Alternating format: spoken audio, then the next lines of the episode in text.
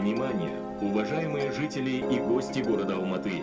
В связи с ростом количества зараженных коронавирусной инфекцией, наш город находится в красной зоне. Убедительно просим вас соблюдать все требования санитарной... Добрый день! Вы слушаете юбилейный 10-й подкаст о медицине «Койко-место». С вами главный редактор сайта «Власть» Светлана Ромашкина.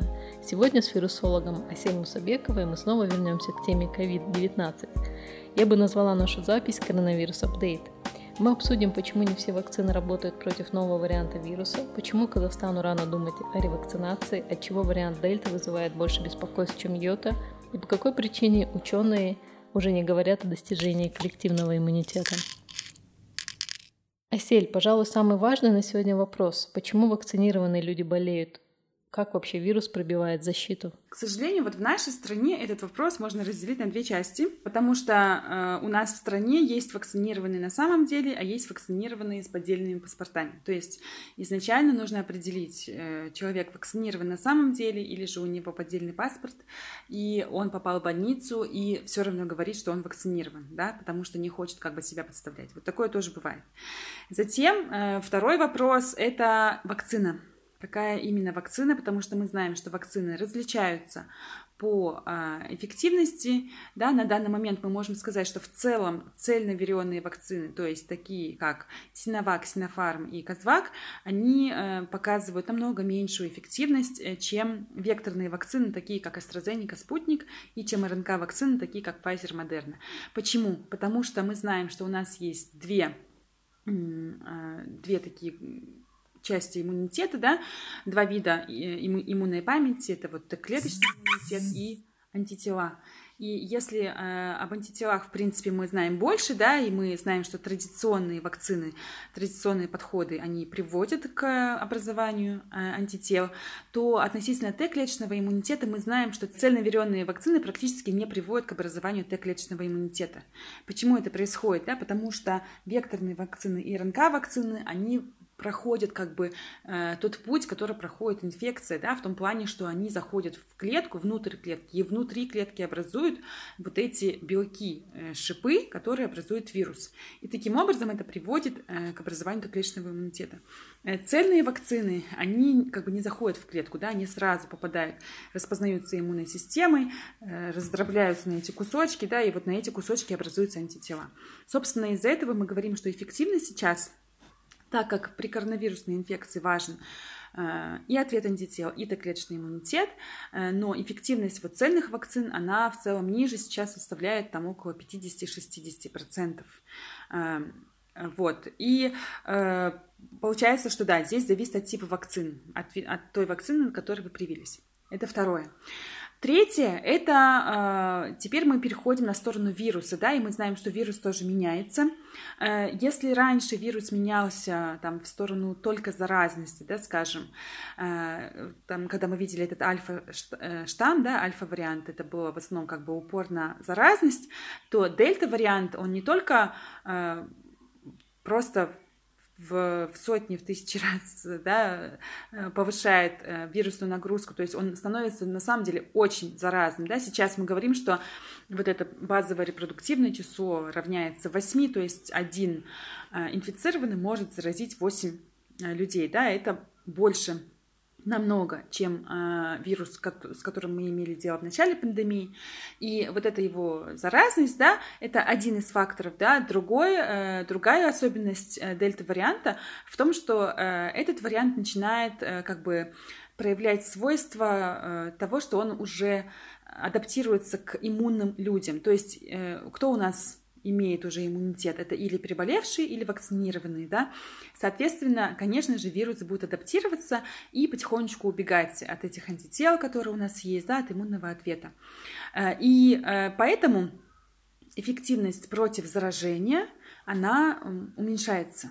И если раньше мы говорили, что, скажем, Спутник, да, была эффективность 92%, то есть каждый 12-й привитый мог заразиться, да, то есть был вероятность 8%, что привитый может заразиться, да, то сейчас эта эффективность снижается. По данным CDC, по данным британских агентств, да, по общественному здравоохранению, примерно каждый третий привитый сейчас может быть заражен.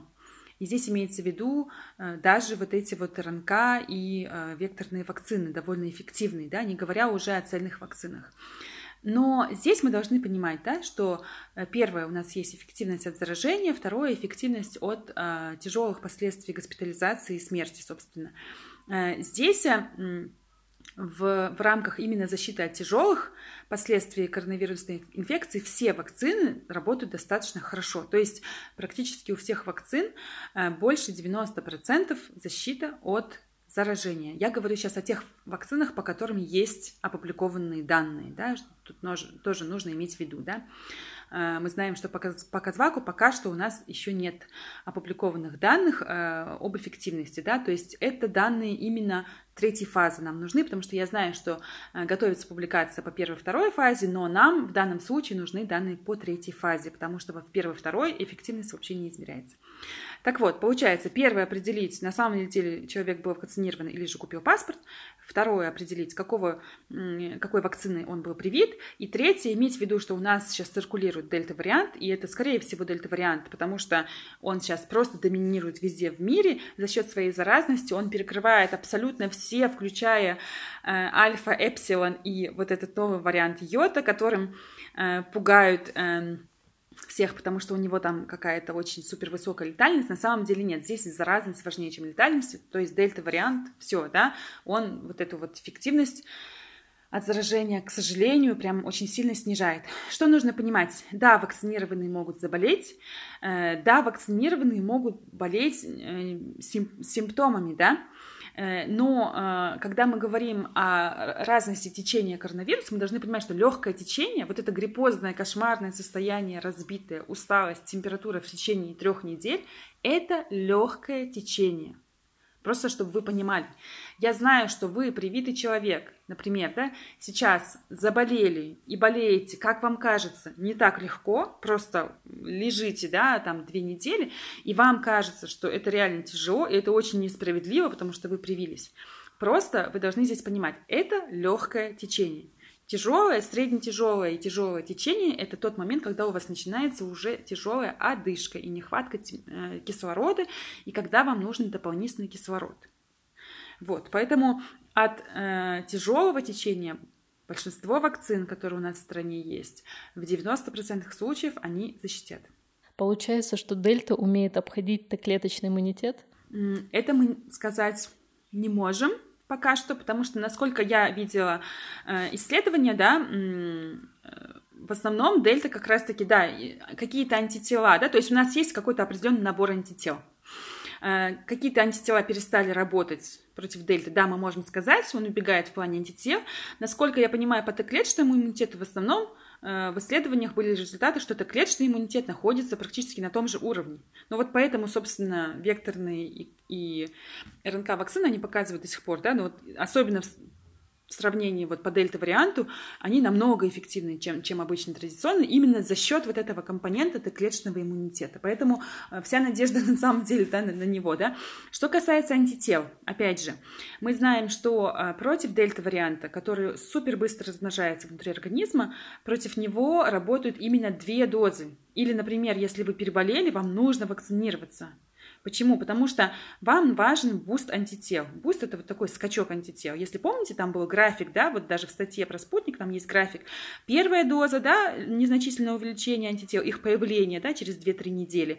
И там достигается такое плато, линия такая прямая. А затем вторая доза и такой взрыв, да, очень резко поднимается график. Вот этот скачок, буст антител, которым мы добиваемся через 2 дозы, или которым мы добиваемся после того, как переболели и сделали как минимум 1 дозу, вот он важен при дельта-варианте. То есть не сколько какие-то определенные антитела, а сколько их большое количество.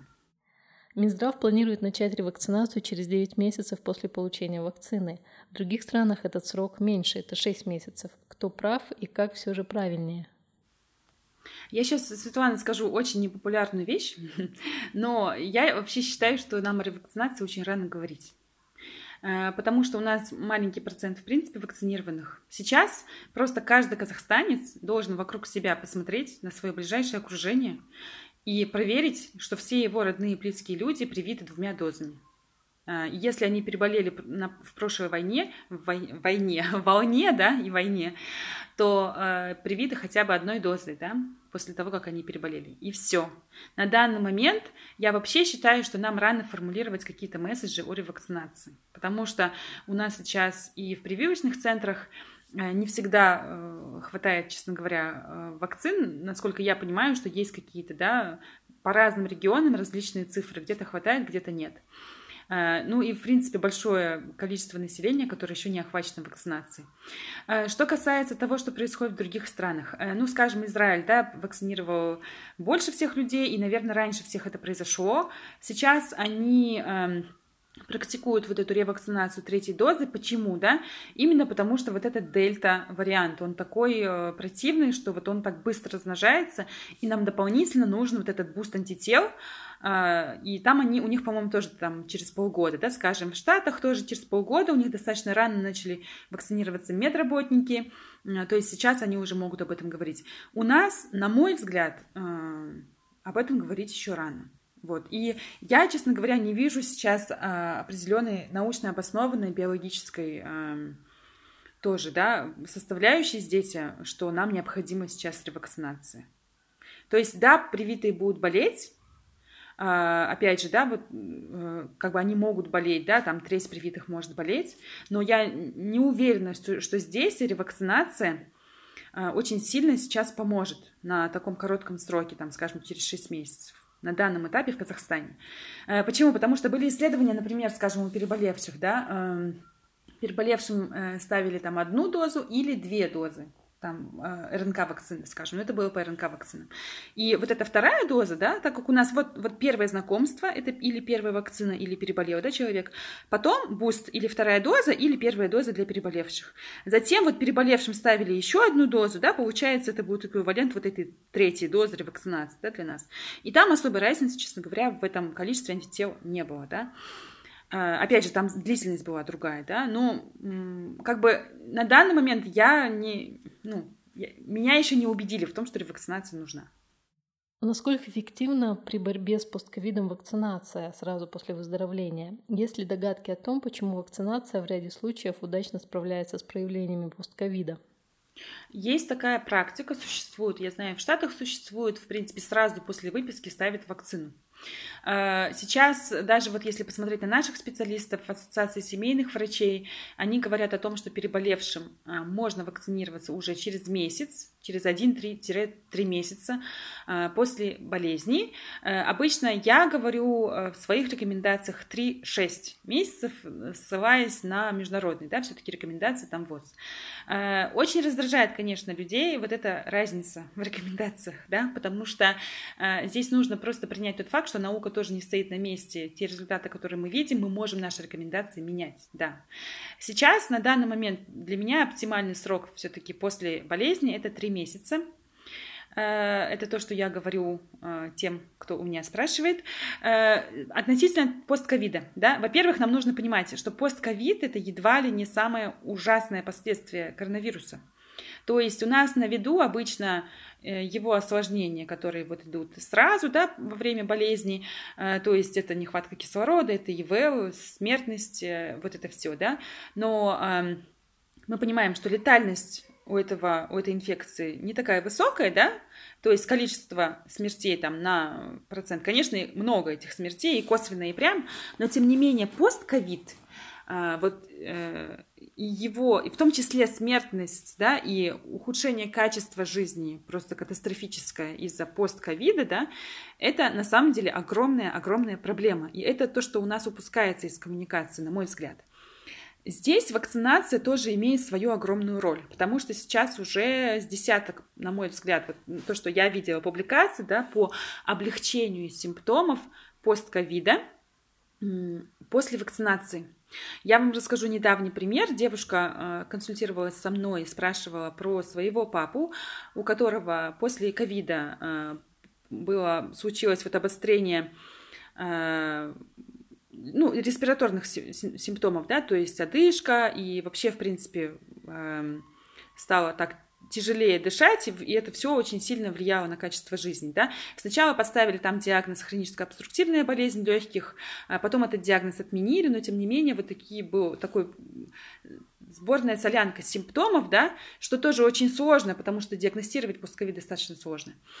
Вот, и посоветовалась она со мной, стоит ли ему вакцинироваться. Я сказала, что как раз-таки, когда такие вот очень жестко проявляют себя вот эти симптомы постковида, через 3 месяца уже я бы советовала вакцинироваться и посмотреть. Потому что, ну, во-первых, это уже приемлемая дата 3 месяца для вот этого буста антител, да, для напоминания нашей иммунной системе, потому что количество, как бы иммунная память будет ослабевать, да, к этому времени. И, во-вторых, как раз-таки мы можем увидеть вот этот эффект, когда человек уже выздоровел, потому что мы постковидом называем что? Постковидом мы называем тот момент уже проявление симптомов после выздоровления, скажем, там, после 1-2 месяцев, тут тоже даты чуть-чуть разнятся, да, у разных специалистов. Собственно, поэтому мы и откладываем вакцинацию переболевших, да, там, на 3 месяца, да, или на 1-3 месяца, потому что просто-напросто переболевшему нужно переболеть, да, там чуть-чуть так, не всегда очень четко все, что все, я вот сегодня выздоровела, да, иногда это очень длится долго. И вот в этом случае девушка посоветовалась со мной, затем она посоветовалась с нашими другими специалистами, семейными врачами, очень мной уважаемыми. И вот решили они сделать прививку папе, при том, что как бы, ну, они рисковали, имеется в виду, что они паниковали, да, что, возможно, ему нельзя, да, при таких именно проявлениях и симптомах. И представляете, вот как по мановению волшебной палочки на следующий день после вакцинации просто симптомы практически сошли на нет. То есть и здесь это нужно понимать, что здесь никакого... Это не случайность, да, это уже подтверждается множественными исследованиями, и это очень важный аспект в нашей коммуникации, в вакцинации. То есть, во-первых, нам нужно очень много говорить о том, что постковид – это едва ли не самые ужасные последствия ковида, и одно из самых главных преимуществ – это снижение симптомов постковида. Одно из самых главных преимуществ вакцинации, я имею в виду. Вот. Если человек купил паспорт вакцинации и заболел, попал в больницу, нужно ли ему признаваться в этом? Отличается ли как-то протокол лечения вакцинированных и невакцинированных? Ну, признание нужно чисто по-человечески, мне кажется. Смотрите, да, тут какая проблема? Да, признание нужно для того, чтобы врачи понимали, насколько вообще вакцинация работает, потому что есть такой очень важный аспект. Главный источник информации о вакцинах и главный источник доверия к вакцинам – это медицинский работник. Несмотря на то, что есть фейки, есть интернет, есть соцсети, есть рассылки в WhatsApp, в любом случае, если будут соответствующие знания и отношения к вакцинам у врачей, у всего населения оно будет тоже соответствующим. У нас проблема в том, что вот эти все покупные паспорта, они приводят к тому, что врачи сами, которые сталкиваются с ковидом ежедневно, они перестают верить, да, в вакцинацию. И здесь, конечно, чисто по-человечески признание – это очень важно. Относительно того, насколько меняется протокол, ну, если с точки зрения логики здравого смысла посмотреть, то он не должен меняться. Но у нас какая проблема есть? У нас сам протокол вообще замечательный. То есть сам протокол, который спускается с центра, он прекрасный вообще. То есть там нету ни лишних антибиотиков, ни гормональных на раннем этапе, ни антикоагулянтов без на то причин, да, которые должны быть. Но, к сожалению, когда этот протокол спускается уже на места, у нас около там, 70-80% заболевших получают антибиотики, хотя нужны они только 7%, то есть 10 раз больше. У нас люди получают без причины иногда антикоагулянты, дексаметазон. Мы знаем, да, это сами люди в этом виноваты, да, потому что сами себе прописывают, покупают. И медработники в том числе, к сожалению, перестраховываются, да, идут на поводу иногда у пациентов. И здесь... Тут как бы, знаете как, если бы мы вот как в идеальном мире следовали, да, этому протоколу, то, конечно, разницы никакой нет, потому что мы ориентируемся на клинические проявления инфекции. Мы знаем сейчас, что привитые могут болеть, да, в там, 1/3 случаев они могут болеть, они, скорее всего, будут болеть или бессимптомно, или легкой степени тяжести, или максимум там, средней степени тяжести. что касается вакцин, по которым есть данные, да, и, в принципе, им должно быть достаточно вот этого амбулаторного этапа, то есть они не попадают, скорее всего, в стационар, и они на амбулаторном этапе лечатся, просто обильное питье, отдых и по-простому. Как у нас получается на самом деле? Получается, что человек привит, потом он получает положительный ПЦР, потом он идет и ни с того ни с сего сдает КТ. На КТ показывают какой-нибудь там, например, 12% поражения. Хотя у него нету ничего, ни одышки, ничего. У него просто может быть там температура. Он идет в КТ, он сдает КТ в 4 утра, потому что очередь на КТ огромная, потому что он не может до него добраться. Он получает эти 12%. Он начинает из-за них паниковать. Он требует госпитализации, получает себе койку, ложится он в эту койку, заражается внутрибольничными инфекциями, получает заодно антибиотики, потому что нужно же ему что-то получать, если уже он добился, что его положили на койку. Понимаете, да? То есть здесь дело не в том, что разный протокол по вакцинирован или не вакцинирован, здесь просто само по себе соблюдение протокола и его разъяснение для вообще общей массы людей, да, разъяснение рисков госпитализации, того, что, уважаемые казахстанцы, вы не хотите сейчас попасть на койку. Не нужно сейчас драться и всеми возможными связями добиваться своего места в больнице. Не нужно, потому что там внутрибольничная устойчивая флора, потому что там тот же самый ковид, вы получите еще большую инфицирующую дозу там же, да, там очень редко когда проветривают, да, сейчас в некоторых регионах очень жарко и невозможно, в принципе, вы можете в коридоре лежать, да, вам это не нужно, если у вас средняя тяжесть заболевания, если у вас нет еще одышки, если вы просто пошли на КТ и вам там написали какие-то цифры процентов, которые меньше 50%. Многие противники вакцинации говорят о том, что вирус мутирует именно из-за прививок. Так ли это? Да, это хороший вопрос. И на самом деле это вопрос справедливый, потому что мы понимаем, что вирус начинает меняться в сторону убегания от, адаптации, да, к нашему иммунному ответу. Но у вас есть выбор. У каждого из вас, уважаемые казахстанцы, есть выбор. Либо вы станете иммунным, когда вакцинируетесь, либо вы станете иммунным, когда переболеете. Когда вы переболеете, у вас есть шанс какой-то, что вы можете умереть, получить постковид, получить осложнение, да? Когда вы привиты, у вас этих шансов достаточно меньше, да? И все. То есть здесь дело не в вакцинации, здесь дело просто в наличии иммунной прослойки населения. И в любом случае, или в случае вакцинации, или в случае того, что люди переболели, вирус будет адаптироваться к этому, и вирус будет меняться. И здесь у нас никакого выбора нет, это такая эволюционная гонка. Вирус меняется быстрее тогда, когда есть большое количество неиммунных, потому что у него скорость там размножения, распространения больше.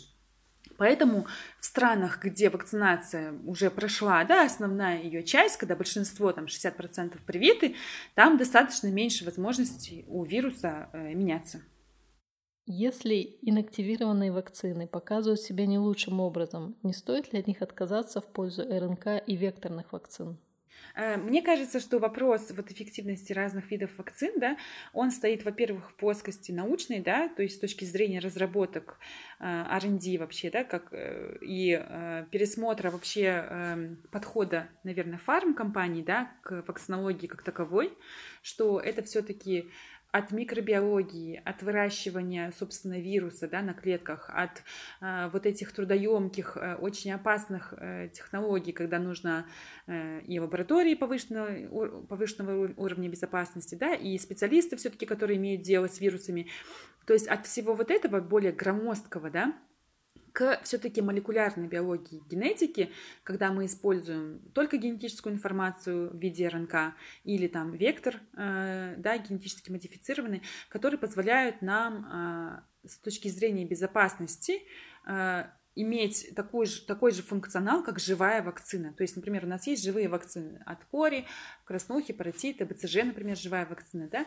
И, по сути, вот эти генетические технологии, они нам позволяют сочетать безопасность инактивированных вакцин и эффективность живых вакцин. И это очень круто. И вот это то, чем занимаются, собственно, РНК-вакцины и векторные вакцины, да? То есть они приводят там, к тому же самому клеточному иммунитету. Что касается пересмотра кампании вакцинации против ковид и, например, отказа вообще от цельноклеточных вакцин, цельноверионных вакцин, это, конечно, хороший вопрос, но он больше стоит в плоскости не научной, а, наверное, в плоскости социальной, да, экономической, потому что это вопрос очень больной, вопрос вакцинного неравенства. Мы знаем, что там та же Индонезия, да, или там Сейшелы, кажется, насколько я знаю, да, там была такая ситуация, что там большинство было привито вакцинами вот китайскими, да, цельноверионными, и там дельта волна была очень жесткая, то есть так как практически все население было привито, но тем не менее болело огромное количество людей. И вот это был первый такой звонок, да, на глобальном уровне эпидемиологическом, что реально мы видим вот эту вот настоящую эффективность на таком большом количестве людей. И, к сожалению, да, цельноверионные вакцины не справляются. Мы не можем сейчас взять их, отменить и менять эту кампанию, да, в общем, в целом в мире, потому что на всех РНК-вакцин и векторных вакцин не хватит. И в данном случае Казахстан является счастливчиком, потому что мы имеем доступ там, к тем же векторным вакцинам, да, например, что не является, как бы, правдой для очень многих стран.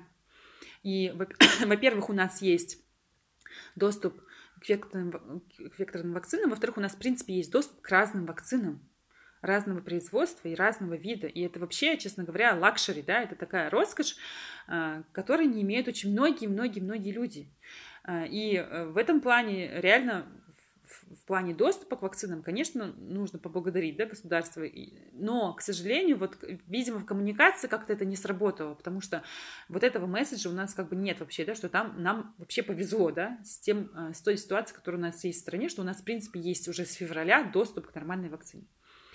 Вот. Пересмотреть не можно, да, потому что не хватит новых технологий, но на будущее, когда мы говорим, скажем, о детских вакцинах или когда мы говорим о вакцинах для болезней, против которых еще не созданы, да, были методы профилактики, там, конечно, мы будем рассматривать, и уже рассматриваются новые методы. Ну, например, скажем, я знаю, Pfizer сейчас вкладывает очень много денег именно в РНК-вакцины против разных там агентов, да, инфекционных, таких как малярия, которые являются такой больной темой, да, с которой мы до сих пор не справились. Тот же боррелиоз, да, например, или, скажем, вакцина против ВИЧ. Да, то есть везде мы будем, конечно, использовать тот опыт и те технологии, которых мы добились во время пандемии. Многие противники вакцинации приводят такой аргумент, что во время эпидемии нельзя прививать. Мол, никогда в истории человечества такого не было.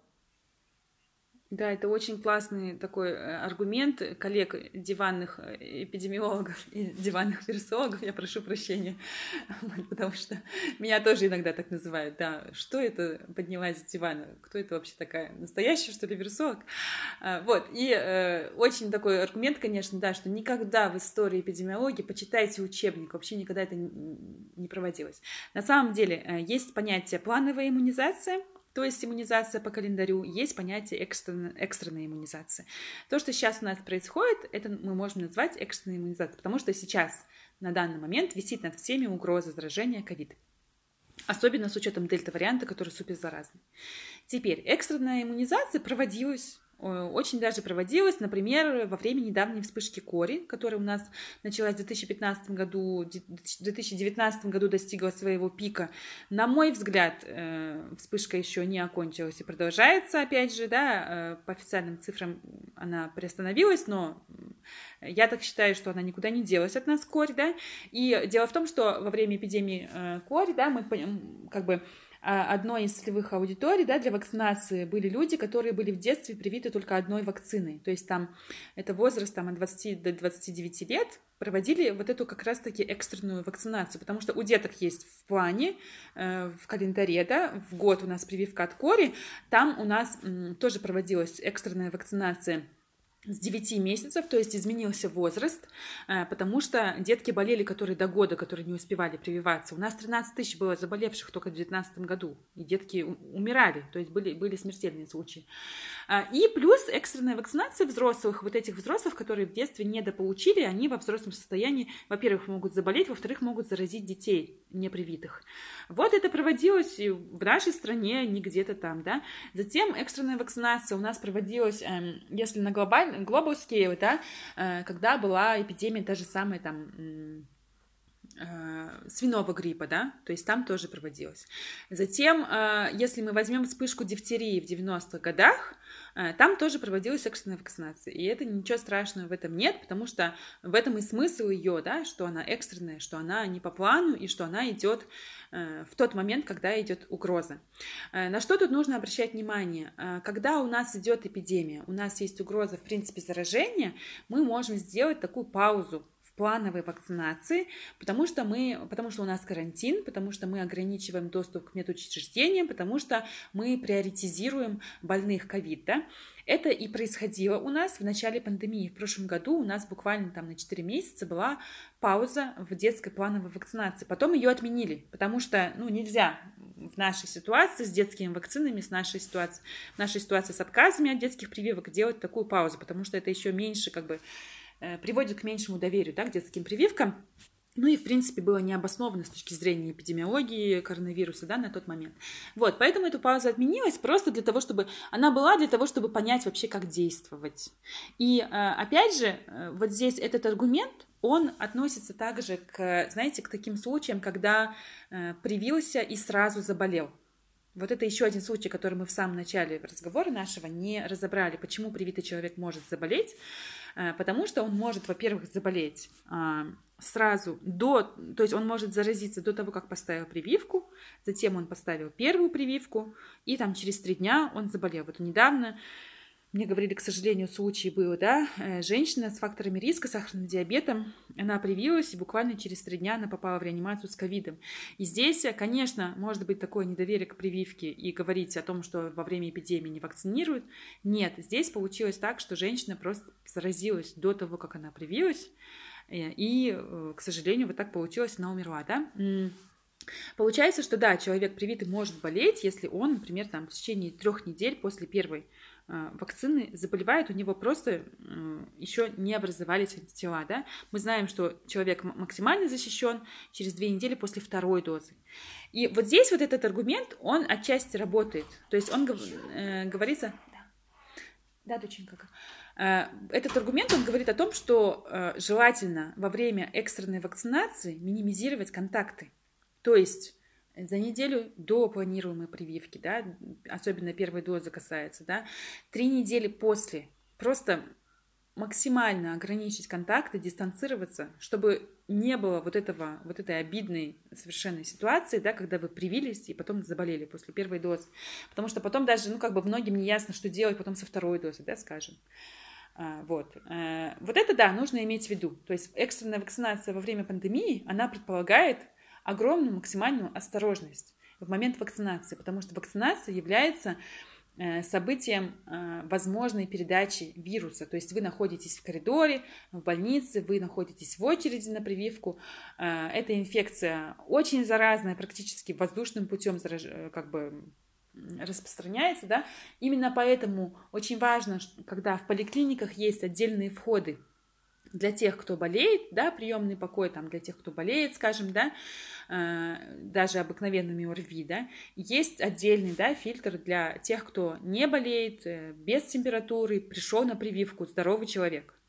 Это тоже очень важно. Не во всех медучреждениях у нас есть такая роскошь, 2 отдельных входа.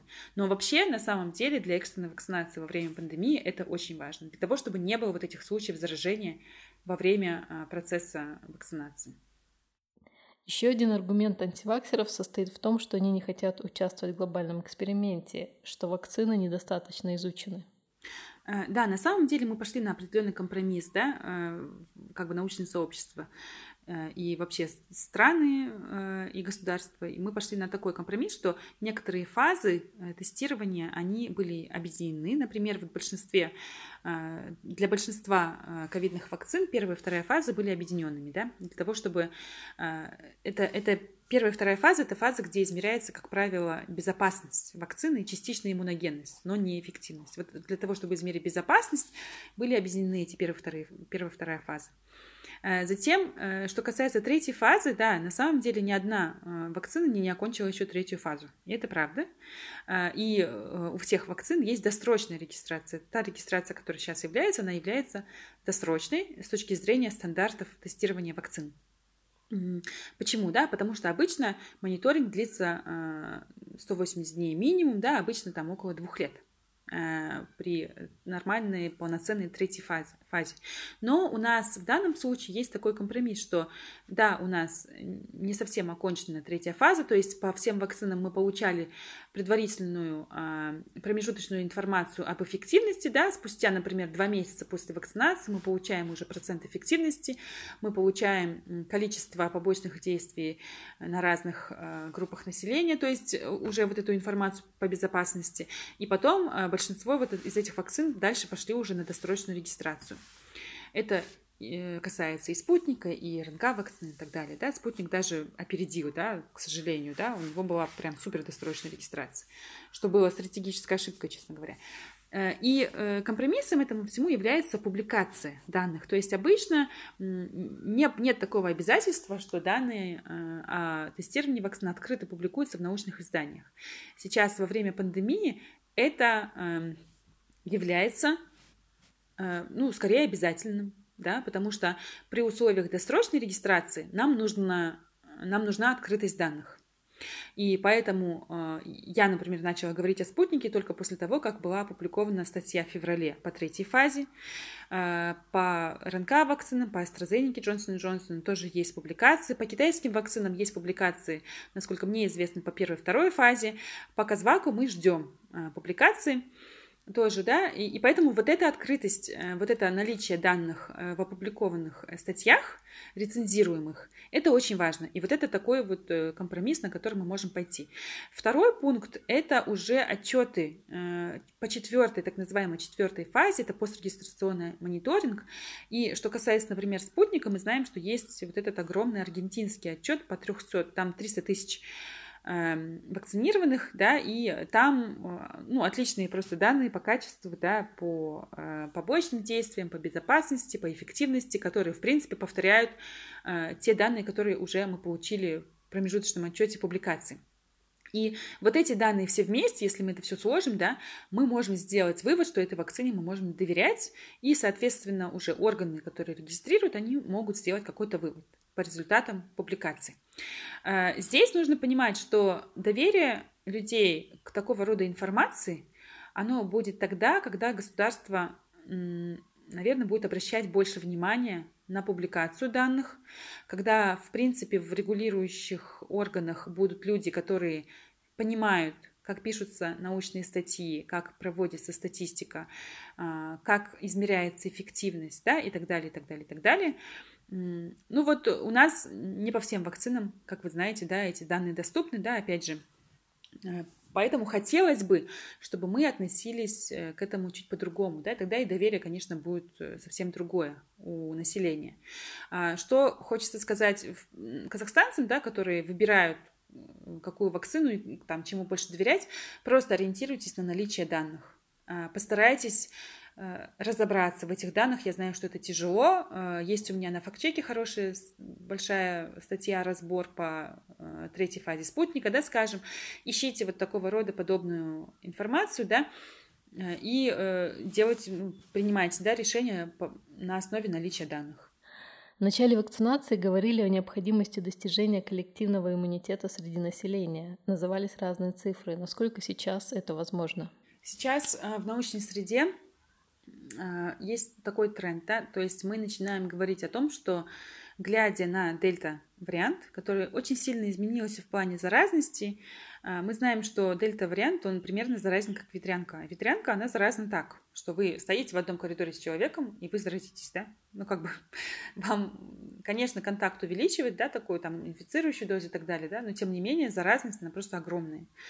К сожалению, это реально огромным образом влияет и на смертность, да, особенно вот показатели заразности даже больше, чем летальность, влияют на смертность, да, на количество случаев и так далее. Поэтому, глядя на то, как меняется вирус, мы можем сейчас говорить о том, что коллективный иммунитет – это понятие недостижимое.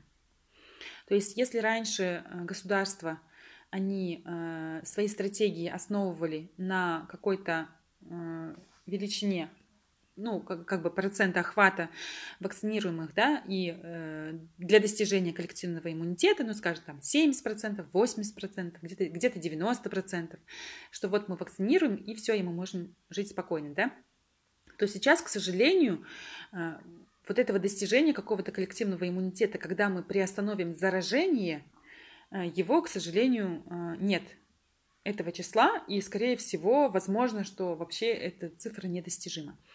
То есть ее нет, да? На чем тогда нужно фокусироваться? Нужно фокусироваться на наличии коек и на количестве осложнений, количестве смертей, количестве госпитализаций. И очень, ну, как бы я сейчас просматриваю вот эти стратегии, называются они living with COVID, да, то есть жить с ковидом, как нам продолжать жить с ковидом так, чтобы ничего не рухнуло, да, уже рухнула экономика. Здесь вот очень многие государства, они даже отошли от подсчета там ПЦР-положительных до подсчета просто людей с осложнениями и с тяжелой формой. Потому что вот это то, что важно, это то, где вакцины продолжают работать, это тот выбор, который вы, каждый человек, который решает, вакцинироваться ему или нет, делает. То есть вы сейчас делаете выбор такой, не я хочу заразиться или не заразиться, а хочу ли я умереть от ковида или нет, да, если так грубо говорить, хочу ли я попасть на ИВЛ, хочу ли я получить осложнение. Да, к сожалению, вот это вот уменьшение эффективности от заражения, оно приводит к этому выбору, но на самом деле это самое важное, потому что ни одна вакцина нам не дает стопроцентную гарантию от заражения, но практически все вакцины сейчас работающие, они дают нам гарантию от смерти тяжелого течения. Вот, и поэтому наша стратегия жизни с ковидом, она должна чуть-чуть поменяться, потому что у нас обычно, ну, как бы, у нас policies, да, которые государством планируются, они основаны на количестве вакцинированных и достижении коллективного иммунитета. Сейчас, к сожалению, мы должны менять эту траекторию, и мы должны просто говорить о подготовке, во-первых, кадров, да, потому что мы знаем, что врачи болеют и врачи устали.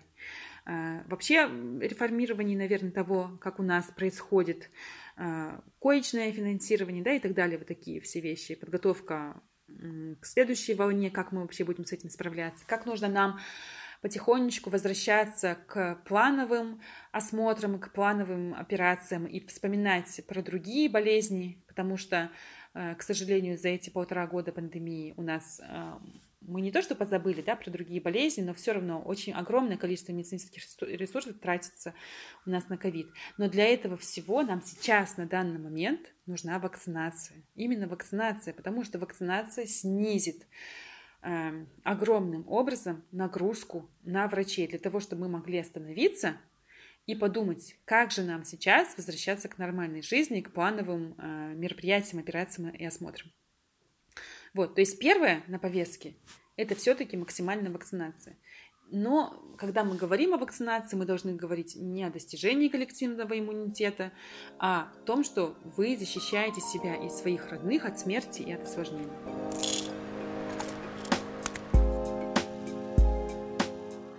Вы слушали подкаст «Койко-место». С вами были вирусолог Асель Мусабекова, главный редактор сайта «Власть» Светлана Ромашкина и звукорежиссер Даниар Мусиров.